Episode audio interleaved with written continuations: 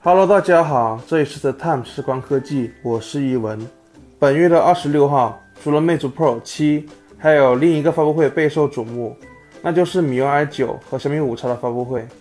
在本周二，小米官方除了宣布发布会的日期，还放出了一张吴亦凡的真机宣传海报，并在第二天，小米官方放出了小米五超的真机渲染图。正面采用了小米一贯的家族式设计风格，正面下方依旧是三大金刚按键。耳机孔被移到了机身底部，指纹识别被放到了机身背部。这个外观，许多米粉们觉得不满，因为他们觉得太像一加五或二十一了。至于米 UI 九，是许多米粉们日思夜想的。而最近米 UI 九的新功能也正式上线体验版。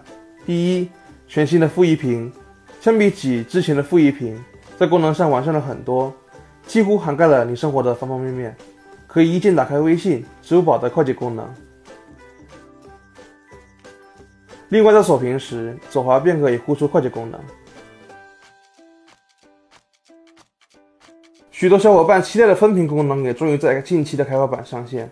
虽然目前适配的软件还不是特别多，但可以满足大多数的需求。